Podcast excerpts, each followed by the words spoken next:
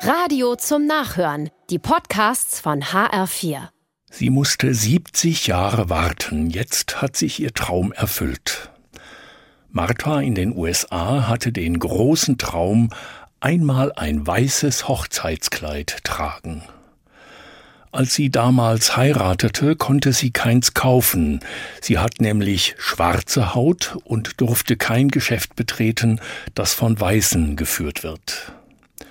Sie hat dann in einem schlichten Kleid geheiratet, das ihr die Mutter genäht hat.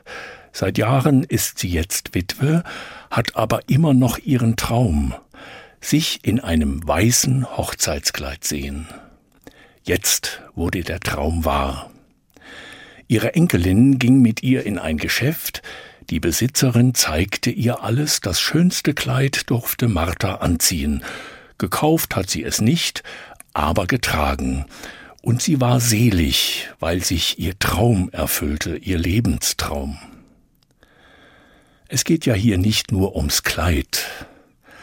Martha wollte sein dürfen wie die anderen. Sie wollte dazugehören, keine Außenseiterin mehr sein, die dies oder jenes nicht darf. Nun hat sie endlich ihr Kleid an und dreht sich selig vor allen Spiegeln. Marthas Traum träumen viele, dazugehören dürfen, nicht am Rand stehen, nicht ausgeschlossen zu sein. Es ist auch gar nicht zu schwer, Menschen ein wenig zu uns zu holen.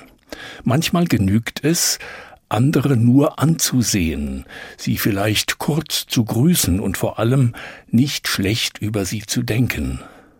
Denn ob uns das gefällt oder nicht, jeder Mensch ist ein Kind Gottes, wie Sie und ich. Gott macht keine Ausnahmen.